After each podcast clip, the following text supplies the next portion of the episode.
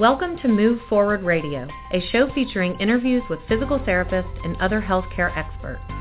This program is brought to you by MoveForwardPT.com, the official consumer information website of the American Physical Therapy Association. Learn how physical therapists can help people of all ages and abilities reduce pain and improve and restore motion to achieve long-term quality of life at MoveForwardPT.com. Welcome to a new year of Move Forward Radio. I'm Jason Bellamy. In this, our first episode of 2014, we're focusing on fitness. Each year at this time, Americans rush to enroll in gyms and other fitness clubs to start burning off those holiday season calories and working toward their New Year's resolutions to get in shape. That's a great trend. Unfortunately, various studies suggest that more than half of those who join a gym or fitness club will drop out within three to six months due to apathy or injury. Our guest today, physical therapist Robert Gillanders, routinely treats individuals who altered their exercise routine with the best intentions, only to get sidelined by injury. In this interview, he provides valuable advice on how to improve fitness safely and successfully. So if your goal is to continue into spring, summer, and fall the fitness focus you have today, this episode is for you. Here's our conversation with Robert Gillanders. So it's New Year's resolution season, and for many of us, resolutions tend to be tied to fitness, some of us want to lose weight. Some of us want to build muscle. Some of us want to reach some sort of athletic goal, maybe finish a race. Some of us just want to basically feel healthier. And it's great that we're doing that. It's great that there are so many ways that people can become more fit. They can get back on the bike. They can join a gym. They can sign up for a race, whatever it is. And yet at the same time, one of the greatest enemies for getting fit is getting injured. And so Robert, my first question for you is how often in the clinic do you see people who come in with injuries that have resulted from making pretty significant changes to their exercise routine? Great question. And that's what I see all the time. And so better question is when do I not see that being the case? But I think our point of emphasis is that it doesn't have to be dramatic changes to an exercise routine. It can be pretty subtle changes. So I think one of the things that I really emphasize in the clinic as a physical therapist is is talking to the person and understanding what it is about their recent history, meaning over the last few months, what has been different? Because making a change doesn't always have to make a negative impact immediately. It could be something that creeps up six weeks into it. A classic example is, and this is actually not even directly related to exercise as much as it's equipment, is a couple of years ago, barefoot running was a huge deal. People were running in these new shoes that were less supportive and they would do okay for a couple weeks or a month and then all of a sudden they're coming in with plantar fasciitis. So I think that when people start to do something different, whatever that may be, whether it's more frequent exercise, more intense exercise, a different mode of exercise, usually that's when we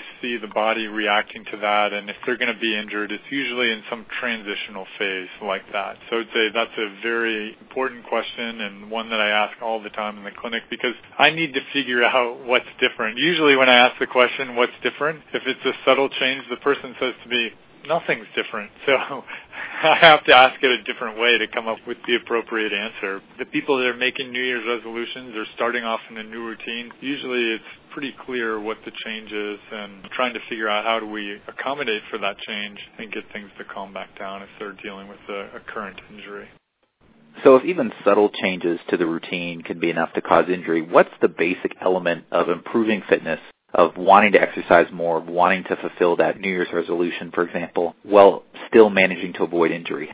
Another great question. I think that's where the sort of fine art of progressing activity comes in. And as cliche as it is, I think if you were going to anchor the routine on one thing, I would say take it slow. I mean, usually what I see in the clinic is somebody has gone for too much too quickly and the body responds to that uh, sudden change. So I think if you take it slow and you kind of have this guiding principle of it's better to undershoot than it is to overshoot, I think people are going to do pretty well. I think if you listen to the body and you give the body time to respond, I think that's a good guiding principle too. And what I mean by that is if you dramatically overdo something, you're going to know about it within, perhaps within the same day, you know, within 24 hours or 36 hours at the very least. But sometimes you don't know that you're overdoing it until you're sort of weeks into it and you've overshot and now you're in a place where tissues are reactive,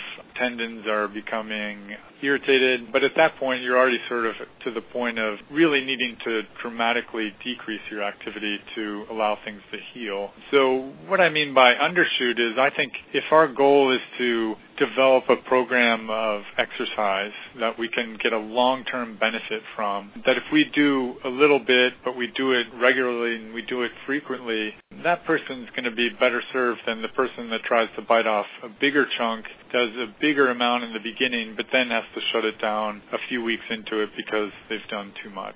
So I would say one of the fundamental elements of improving fitness is just taking it slow. If you want to avoid injury, I think if you have a systematic plan, and that's another good point is have a plan. I think that oftentimes people go into it with lofty goals and with the huge desire, but allow themselves to kind of get ahead of themselves to the point where they're just doing too much. They don't have a plan on paper that they're following to sort of gently ease into it. And that's one thing that I see in the clinic is when I'm talking to somebody about an overuse injury, I want to know what did they do before and what are they doing now and how much relative change has there been. So if you're taking somebody who's done little to nothing before, it's like they really need to take it slow. An example might be that they're going from doing nothing to just walking for 20 minutes, you know, which might not seem like a lot, but unfortunately, I think our society has developed into relatively sedentary lifestyles. So walking is a, is a great mode of exercise. It's very accessible, but even a small change like adding 20 minutes to a day can be something that, you know, the body needs to get used to. So I think those are some key elements.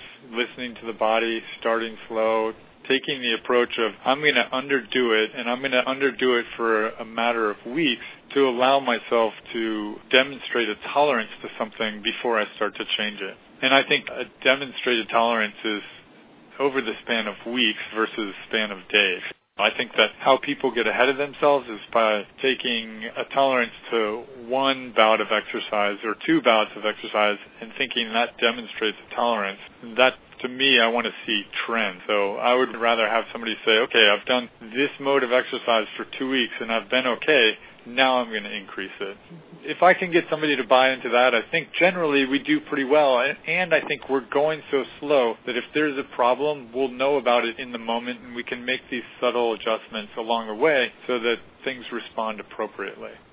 Yeah, there does seem to definitely be that attitude too between, as you mentioned, there's a sedentary lifestyle, and then there seems to be an attitude of all back into exercise. And oftentimes there, I think, isn't that bridge, isn't that gap. There's a tendency, I think, to try to get all of your New Year's resolutions accomplished, for example, by the end of January, instead of knowing that you spent the previous year falling out of shape, it's going to take you the year to get back into shape. So that stage approach really works well. On that note, though, of sort of listening to your body, how does someone differentiate between, okay, these are kind of healthy adjustments, these are kind of healthy aches and pains, natural things. I'm pushing my body versus this is the start of an injury. This is something that's more significant. What are good signs to differentiate between the two? I quiz people on a variety of different things on that. And one thing on the most basic level is if we're changing, we're starting a new exercise routine, I expect there to be some appropriate discomfort because of that our goal is to make muscles stronger, then we need to work to the point where, you know, there's tissue breakdown so that the body's remodeling itself into being stronger. So yes, soreness to some degree is normal. So one thing I'll tell people is if you think of a 10 point scale, having some pain is okay. And I usually give them parameters. I say, okay, if we're in this 0 to 10 scale where 10 is the most pain you can imagine and 0 is nothing, if somebody's in the scale from 0 to 2 or 3, I tell them, hey, you know, that's a manageable level. We can work through that and we can continue on with our path. I tell them if it's four to six that I'm going to be asking them to change their routine to accommodate to that. So, for example, let's say somebody started out with a, a walking routine and they're noticing pain that's five out of ten. You know, I might ask them to go to riding the bike, something that's a little bit less impact, or walking in the pool an environment where they can do that exercise, but they've accommodated to it to some degree to make it easier to drop back down into that zero to three range. And then I tell them seven and above, we're not exercising at all. We're going to just stop and take a break and let things calm down before we regroup because at that level, that's sort of out of touch with the slow start that we've suggested in the first place. So one thing is the level of pain that they're having. Another thing is the quality of pain. So what I mean by that is I'll ask somebody, can you describe the pain? So a little bit of achiness, tightness is okay, but if somebody comes in and they're describing sharp stabbing pain, that quality says to me something's not right. So if somebody in listening to their body pays attention to the quality of the pain and the level of pain, I think that's a really good place to start. I also want to know what's the duration of the pain or discomfort they're having. If it's something that they're a little bit sore the day after exercising and it dissipates as the day goes on, that's a reasonable expectation. If it's something where they do the exercise and they notice pain immediately afterwards, they notice pain disrupting their sleep or otherwise disrupting their day-to-day stuff, those are signs to me that something is is not right and it's out of proportion with what we want, I'm definitely going to be having them scale things back considerably as a result. So I look at the amount, the quality, the duration. I also look at what's the location of the pain. Is this a diffuse soreness which would be normal in the context of somebody starting a new routine? And or is it localized to one joint or one area? Again another sign that maybe there's a potential area for breakdown maybe a, red flag for an area that could become more of an injury versus a reaction. And I'm going to be looking at that a little bit more closely. In that same perspective I want to know is this soreness one side or the other side or both in which case I would say, hey, if somebody's starting a new routine, why would I expect the left side to react differently than the right? So I expect them to come back and say, yeah, I was a little bit sore, it got better. Actually, when I was active, it seemed to calm it down versus the person that says, yeah, I, do, I did what you said, but now I'm having stabbing pain in my right foot. So that's not a normal response. So I think if you kind of listen from that vantage point where you're thinking, level pain, quality of pain, where was it, how long did it last? I mean, those are the kinds of things that I think actually can help you to decide, hey, is this normal or is this abnormal as far as feeling discomfort? You mentioned being active and through that sort of having pain dissipate. In some ways that seems counterintuitive. So somebody gets back to working out, they feel soreness. It seems like almost the instinct would be, okay, I'm going to back off and I'm just going to lay on the couch all day and let my body recover. But is keeping moving a better plan? I think so. Again, it's a judgment call. I mean, I ask people about their discomfort and pain so often they they're rolling their eyes when they come in. I say, "Tell me what number it was," you know, on a scale of 10. But again, there are times that I want somebody to take complete rest.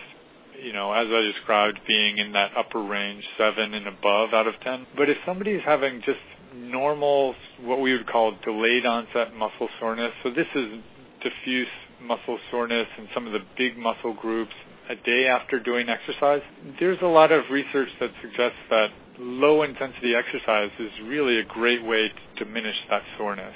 So take the example of somebody that's coming back a running routine. So they've started to do short little bouts of jogging and walking as an introduction to getting back into running. And they come back and they're diffusely sore. What I generally advocate for these people is instead of taking complete rest, I want them to do some low intensity exercise to try to do a variety of different things. One, get the blood flowing. Two, take these sore muscles that have become a little bit reactive and stiff and help them to gently stretch out by taking them through a range of motion. So in the example of a person that's doing some jogging and walking to become more active, I might say, well, hey, on this off day, let's give these muscles a break by not running, but let's give them some benefit from doing low intensity exercise. I might advocate for stationary bike. I might advocate for getting in the pool and just going through the motions of either swimming, walking, something like that. Because I really do think that the people that take that approach, or even just walking outside for the person who's starting to run, those people generally do better. And it also gets them into the mindset of there are going to be active days and then there are going to be recovery days. Recovery days don't mean absolute rest. They just mean we're doing something that's different than our actual primary mode of exercise, and we're doing it for the specific reason of recovery. So allowing the tissues to get benefit from movement, because as physical therapists, we love movement, and that's our area of specialty. But for the individual that's coming to see us, it's about teaching them that, hey, on an off day, that doesn't mean complete rest. It just means we're going to have our focus on something else. And movement, really, I mean, you could boil it down to just moving, you know, getting these muscles turning on and off, getting range of motion in all the joints, and allowing it to be active rest. I mean, that's really how I look at it is I'm going to have a rest day, but I'm going to still be active. And that's where I really leave it up to the person. And I'll say, okay, if we have our Monday, Wednesday, Friday that we're going to do our cardiovascular training, then how do you want to be active on these other days? Is there an activity like some people like to walk, some people like the pool, some people hate the pool. So I try to let those days be sort of dealer's choice so that they can be committed to doing this. I think that's one of the, the basic elements that, that we haven't touched on that I think is so important with a new exercise routine is it has to be fun for the person. It has to be something they want to do. Just because it's good for them, that really doesn't doesn't connect to them on a meaningful level. But if it's something they want to do and we can figure out a way to sort of empower them to actually do that and be consistent with it, that's where the, the people are most successful because they're consistent. They're not saying, okay, I'm going to do all this in January. If it's something they like to do and they want to do, then we can map out a six month program where we're gently building up to something that might be that race that they want to do. It might be that vacation where they're being active and hiking on a vacation, which is not something they've done in the past. It, it gives them a tangible goal to work toward. You know, we make it realistic. So let's actually use that last example you just provided as somebody going hiking. You know, somebody knows they've got a trip coming up. They know they need to be in a little bit better shape. Or maybe they don't know. And that kind of leads to this question. What if somebody thinks, I'm kind of active. I think I'm in an okay shape. Or I think I'm in okay shape to train for that race that is a couple miles longer than I usually run, but I'm probably fine. What are good ways just in general for someone to gauge their own level of fitness and know if they have any deficiencies or any problems that need to be addressed? Well, that's an interesting question, and I think that because our listeners are going to have so many different types of goals and things that they want to achieve. But I think if you just boil it down to some basic elements, I think you can help to guide people into understanding whether they're ready or not. So let's take the person who's hiking. And actually, I just had somebody in the clinic this week who said to me, hey, you know, they're, they're just getting over surgery. So they had a knee reconstruction and they said, my goal is that in January I want to be able to hike X number of miles with my family while we're on vacation. And I said, okay, well, it didn't seem like an unrealistic goal. The only problem was it was the scenario where the person was going from zero to 60. So, and what I mean by that is, I said to this person, I said, well, how much have you been hiking now? And he said zero. So going from zero to say did I think this person could go walk six miles and be okay? Yes. But what I suggested to them and what we can suggest to our listeners is if there's something you want to do, the best way to know whether you can tolerate it or not simply is just by starting to do that particular activity or if it's a certain distance, it's like let's start working towards that distance and see how it goes. For this person it was hiking eight miles in a day and I said, well, let's start out by going two or three and let's see how it goes. And by the time we get to your vacation time in January, which was a month away, you know, I suggested that by the time we get there, we'll know along the way whether you're going to do okay or not. How does somebody decide whether they're tolerating something? I think again back to listening to the body, listening for pain, watching for things uh, that can be warning signs for injury like swelling around the joints. Those are the kinds of things that the person says to me, I want to run a five mile race in February. How do I know if I'm ready? I would say, well, if we can build up to two thirds, three quarters of the distance and we're doing fine as far as no spikes in pain, I would say, yeah, we can be confident that we're going to be ready for that. I don't think we always have to necessarily do exactly what the person wants to achieve prior to the goal. So does somebody need to be able to walk five miles before they go on vacation where they want to do that? No, but if they're in the four range or the three and a half range and they're doing okay, we've demonstrated a tolerance to that particular activity enough so that we can be confident that things are not going to explode on us when they go for that hike or that walk or, or whatever it is. And I think that gets back to our basic elements that we talked about earlier, which is if you map out a plan where you're consistently doing a particular activity and you're working towards this goal, I think we're going to have a systematic approach such that if there's a problem, we're going to know about it before we get to the problem and then we can adjust it accordingly. So, you know, let's take the scenario where the person is walking, they're increasing their distance and they start to notice some discomfort we might have to realistically scale things back, but at least we do that and we avoid an injury. Versus the cowboy approach, which is, okay, I haven't been doing anything, but I really want to do this, so I'm going to go ahead and increase my activity fivefold. That's where we see the body just can't adjust to that in the immediate term, and that's where things get dinged up. It doesn't necessarily have to mean that there's some catastrophic injury, but if our goal is to be consistent and dedicated to an exercise routine that we can do throughout the whole year, well, if we do a bunch in January and then things blow up, then we're off February, March. The turtle wins the race, the bottom line. I strongly encourage people, hey, take it slow, We'll gently ramp up. If we demonstrate a tolerance to it, great. Let's do that goal race. Let's do that goal hike, whatever it may be. But if we don't, then we need to be willing to adjust along the way. And I think most people are on board with that.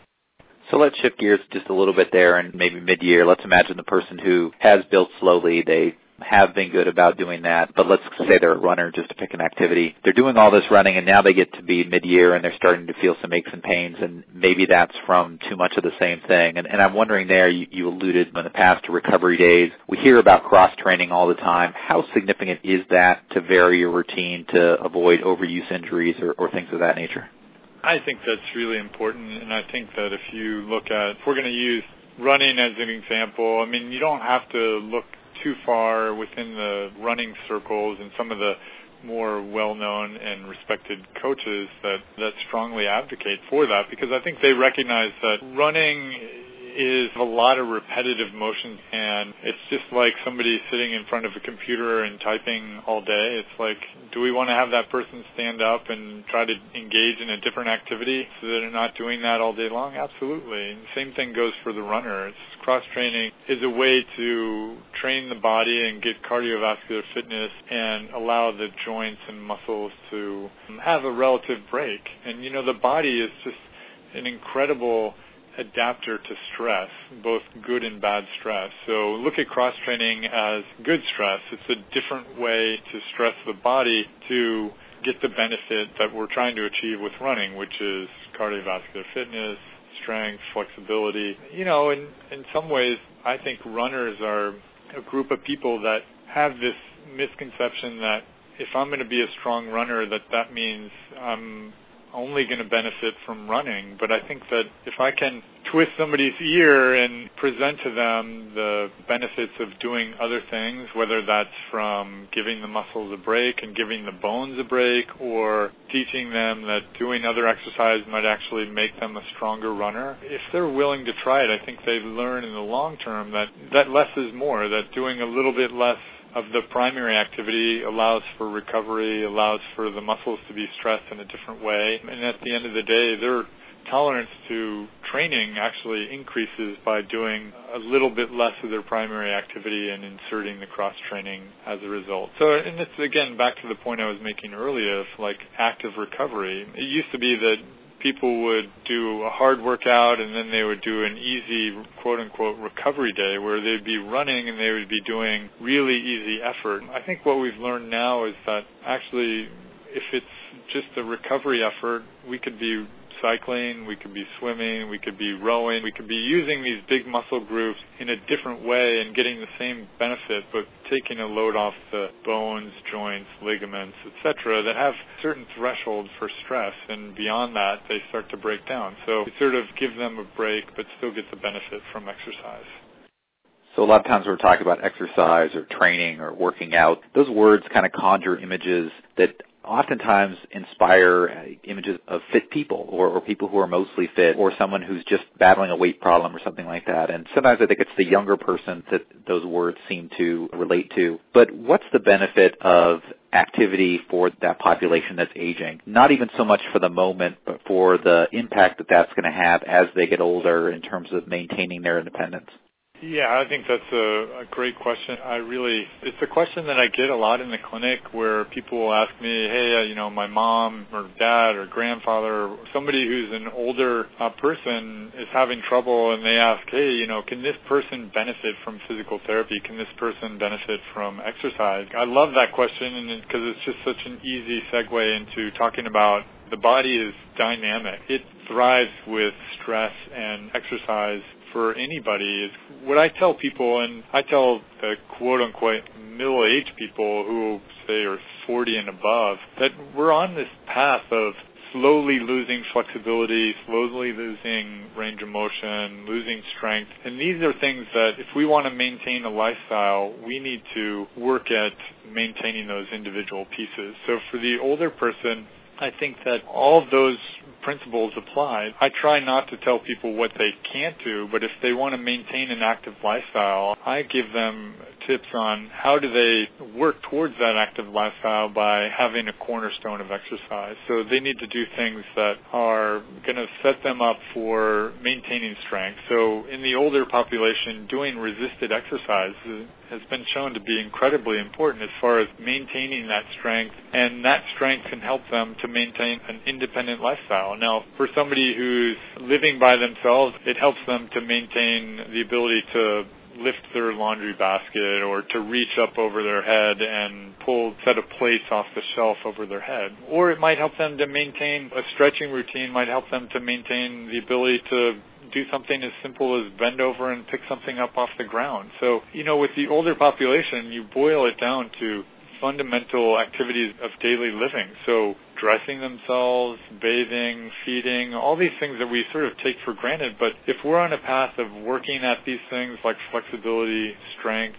motion, it's realistic to expect to maintain your independence with everyday stuff even more. I think beyond that, I think I'll use my parents as an example. They love to exercise. My mom loves to bicycle and my dad loves to walk. And so the more consistently they do these things, the more they can expect to maintain the ability to actually do that. And it seems funny, but something I talk to people about in the clinic is they'll come in and they'll be frustrated because they can't do what they want to do I just tried to, on paper, explain that. Let's say, take the runner for example. They say, "Well, I used to be able to run five miles, and now I can barely even run two. And I say, "Well, but you haven't done anything to maintain that ability. So they haven't put any work into working on strength training. They haven't done anything to work on flexibility or their range of motion. And at the end of the day, those things catch up to you at some point. So I tell that person, hey, whether you're 40 or you're 60, if you want to maintain an active lifestyle, you can't just sit back and expect it to happen by desire, okay? It takes work. So I tell those people, hey, you can do this but you have to work at it now. And unfortunately, we're not 20 anymore. We can't just tie on the shoes and go racing out the door. We actually have to prepare for that. We need to recover from that. We need to sort of do some legwork to maintain that. But if we do, I think it's easy to see many, many examples of people being active throughout their lifestyle as much as they want to be. So good question. And I think I always kind of look at it like we need to maintain and do work to maintain but if we do, we see the benefits. And, and I think in the older population, I think we circle back to the idea of it needs to be fun. Okay, it needs to be, if we're going to maintain an active lifestyle and we're going to expect that to help us to maintain our independence, then it needs to be fun. I think for the older population, it's incredibly important to also be social at the same time. So many of the studies these days on brain health for the older population is the idea of exercise is hugely important. The idea of combining some type of social activity, if you can wind those up into one thing, it's really, really great, not only for the person's emotional and psychological well-being, but for their brain health. And I think if we can establish these good habits early on, and teach people like we did years ago talking to people about the risks of smoking. And now we look at it we flip it and we say hey if you really embrace and understand the many benefits of exercise and you can dedicate a lifetime to that those people are going to thrive. We're in the midst of a real huge swing of seeing how exercise and being active can maintain a lifestyle well beyond what we saw 20 30 years ago so for that person that is motivated to make this year the year they get in better health, let's just quickly recap some of the stuff you talked about starting off gradually. You talked about allowing enough time to really sort of see not just was I okay walking 20 minutes today, but uh, do I still feel okay after a week of trying that? You talked about varying your routine, doing something you like to do, all those things. Beyond that, any parting advice to that person who last year they said that it was going to be the year that they were going to get in shape. It didn't work out for them. This year they need to. They know they need to give some parting advice to that person. Sure. I think, you know, one thing we didn't talk about is just the value of setting realistic goals. And we sort of touched on it in the context of motivating around an event or something like that. But I think if you set a variety of goals, and what I mean by that is short term, long term, I think that really helps a person stay dedicated. So if somebody has a goal that's unrealistic and they're not going to achieve it, then I think it's too easy for the person to completely abandon the routine. Whereas if you have a goal that's sort of a one week, two week, month long, two month long. So you establish some benchmarks that you're going to work toward. I think that's really, really valuable. And I think that's where I really advocate for somebody to sit down with a calendar, map out some of these goals on paper and say running or walking is such an easy example. You could say, okay, if my goal is to be able to walk five miles in two months, then I can just work myself backwards from there and, and set a goal of being able to walk for a sustained mile or two in the next couple few weeks. Those kinds of things, they do a variety of different things. One, they give somebody a low hanging fruit type goal for them to achieve and feel good about. Two, when it's on paper, it helps them to recognize that in the first couple weeks when I expect them to feel crummy until they start feeling better, they can recognize on paper that things are moving forward. Even though they're not where they want to be, they're on the path towards getting there. And I think those kinds of emotional types of rewards, I think those kinds of things really help people to stay committed to doing it. You know, when somebody feels like they can't achieve a goal or they're not moving forward, I think it's just an easy out to just scrap the whole thing and and effectively move on. So I think realistic part of the goal setting is to recognize that it's a process and it's going to take time. I ask them, hey, wh- what do you think is realistic as far as getting stronger? How many weeks or months does that really take? You know, I look at these things in sort of four to six week increments if they have a path like that, I think it's easier for them to stay on board and recognize that they're going to be hitting little hurdles along the way, working towards that bigger goal, and it sort of keeps them engaged. If you're checking in only monthly because you have a bigger goal, it's not as good as checking in weekly or even more often than that. You know, that's where the value of, hey, can you set these goals on paper and can you tie it together with a local group where you're meeting with people and you're exercising with people and it's social, it's fun, and you have somebody else to keep you on task. You know, the studies of people getting uh, engaged in exercise when there are other people holding them accountable, those people really, their frequency is much more consistent than the person that's trying to do this on their own. So if I can set them up with a social network, I think that's huge.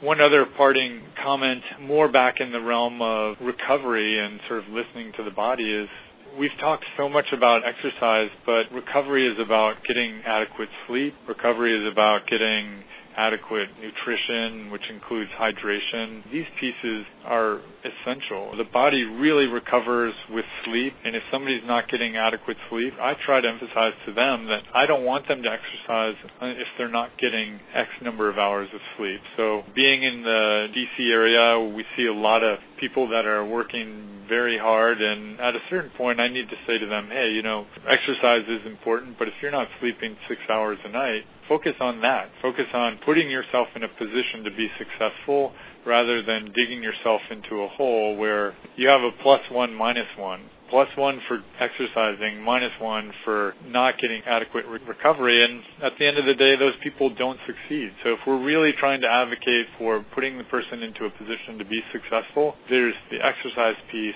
the recovery piece, I would argue, is just as important, and that's multifactorial with sleep, hydration, nutrition. That's the fuel. I mean, we could have a whole nother conversation about appropriate nutrition, but if you're not putting in the right elements, then it's hard to, hard to be as successful as if you are. Well, we'll save the nutrition conversation for the next time. Robert Gillanders, thanks for all the advice. You're welcome. Thank you very much. Thanks for listening to another episode of Move Forward Radio.